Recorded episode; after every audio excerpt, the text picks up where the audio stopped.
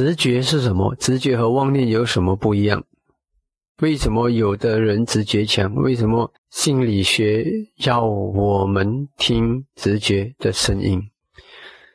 我们的感官，我们的世界就是眼耳鼻舌身意从那边来，对吧？因为眼耳鼻舌身意，我们去知道我们这个世界。嗯，那直觉就是我们心的感知，从一门你能够感知啊。那个就，所以当你感知到什么，那就是我们所谓的这个直觉。妄念是比较有很多心路过程，嗯，直觉是你的一种感知，有些时候一种业的投影在你心里浮现，然后你就哎，啊，你就好像好像知道要发生什么这样子。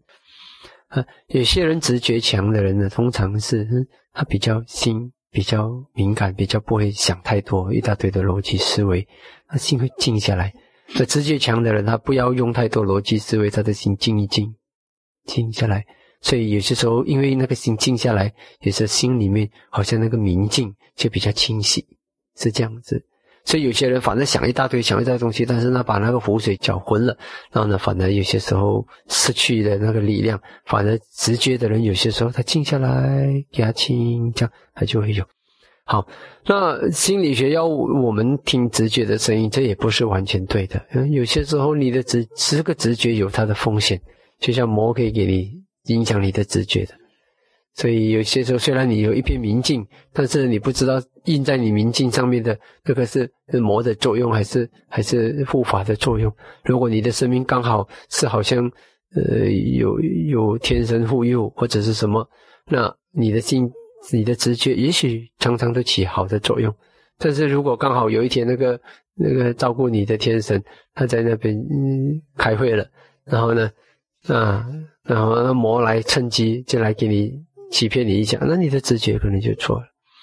所以这些还不是很可靠的东西，嗯，而且有些时候呢，这种工作工人他即使是成功了九次，可是可能那一次就要你的命也说不定。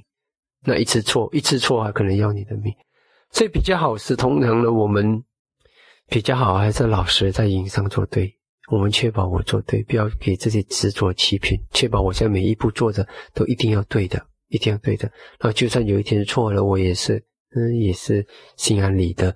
结果或者结果不如所愿，也是心安理得，这是很重要的一点。然后呢，通常有些时候，就算是我们有直觉，我们也是做事还要合理的。我看到有些人做领导，他们做决策，就是一个直觉，一个直觉。像有些时候不能服人，不能让人家口服心服啊，或者是只是凭你的直觉，也许对了好几次，可是错。然后谁人家怎么跟你嘛？所以有些时候呢，你的直觉是这样子，但是你还是要有一些凭据。所以通常两方面会一起来，也要有合理的。这个嗯方面，那它就比较可靠，比较好。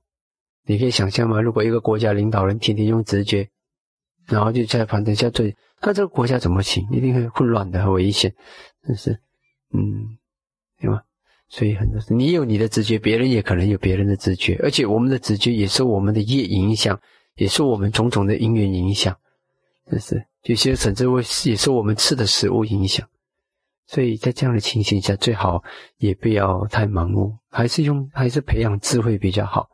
培养三种智慧，嗯，闻所成慧，思所成慧，禅所成慧。那禅所成慧比较强的人，那通常他的直觉的那个力量会比较好，而且通常我们的心一直都在善的状态下，在很光明的状态下，那个直觉的那个可靠性会稍微好一点。但是这个东西还是不要太。佛陀没有这样子教我们的，佛陀没有教我们靠直觉去生活，佛陀教我们依法，所以我们这样子想就好了。哦。所以虽然你们问直觉，这个不是我们佛教里面特别着重的一个环，我也师父也是简单的凭这方面的认识跟你分享一点，但是更重要的是依法，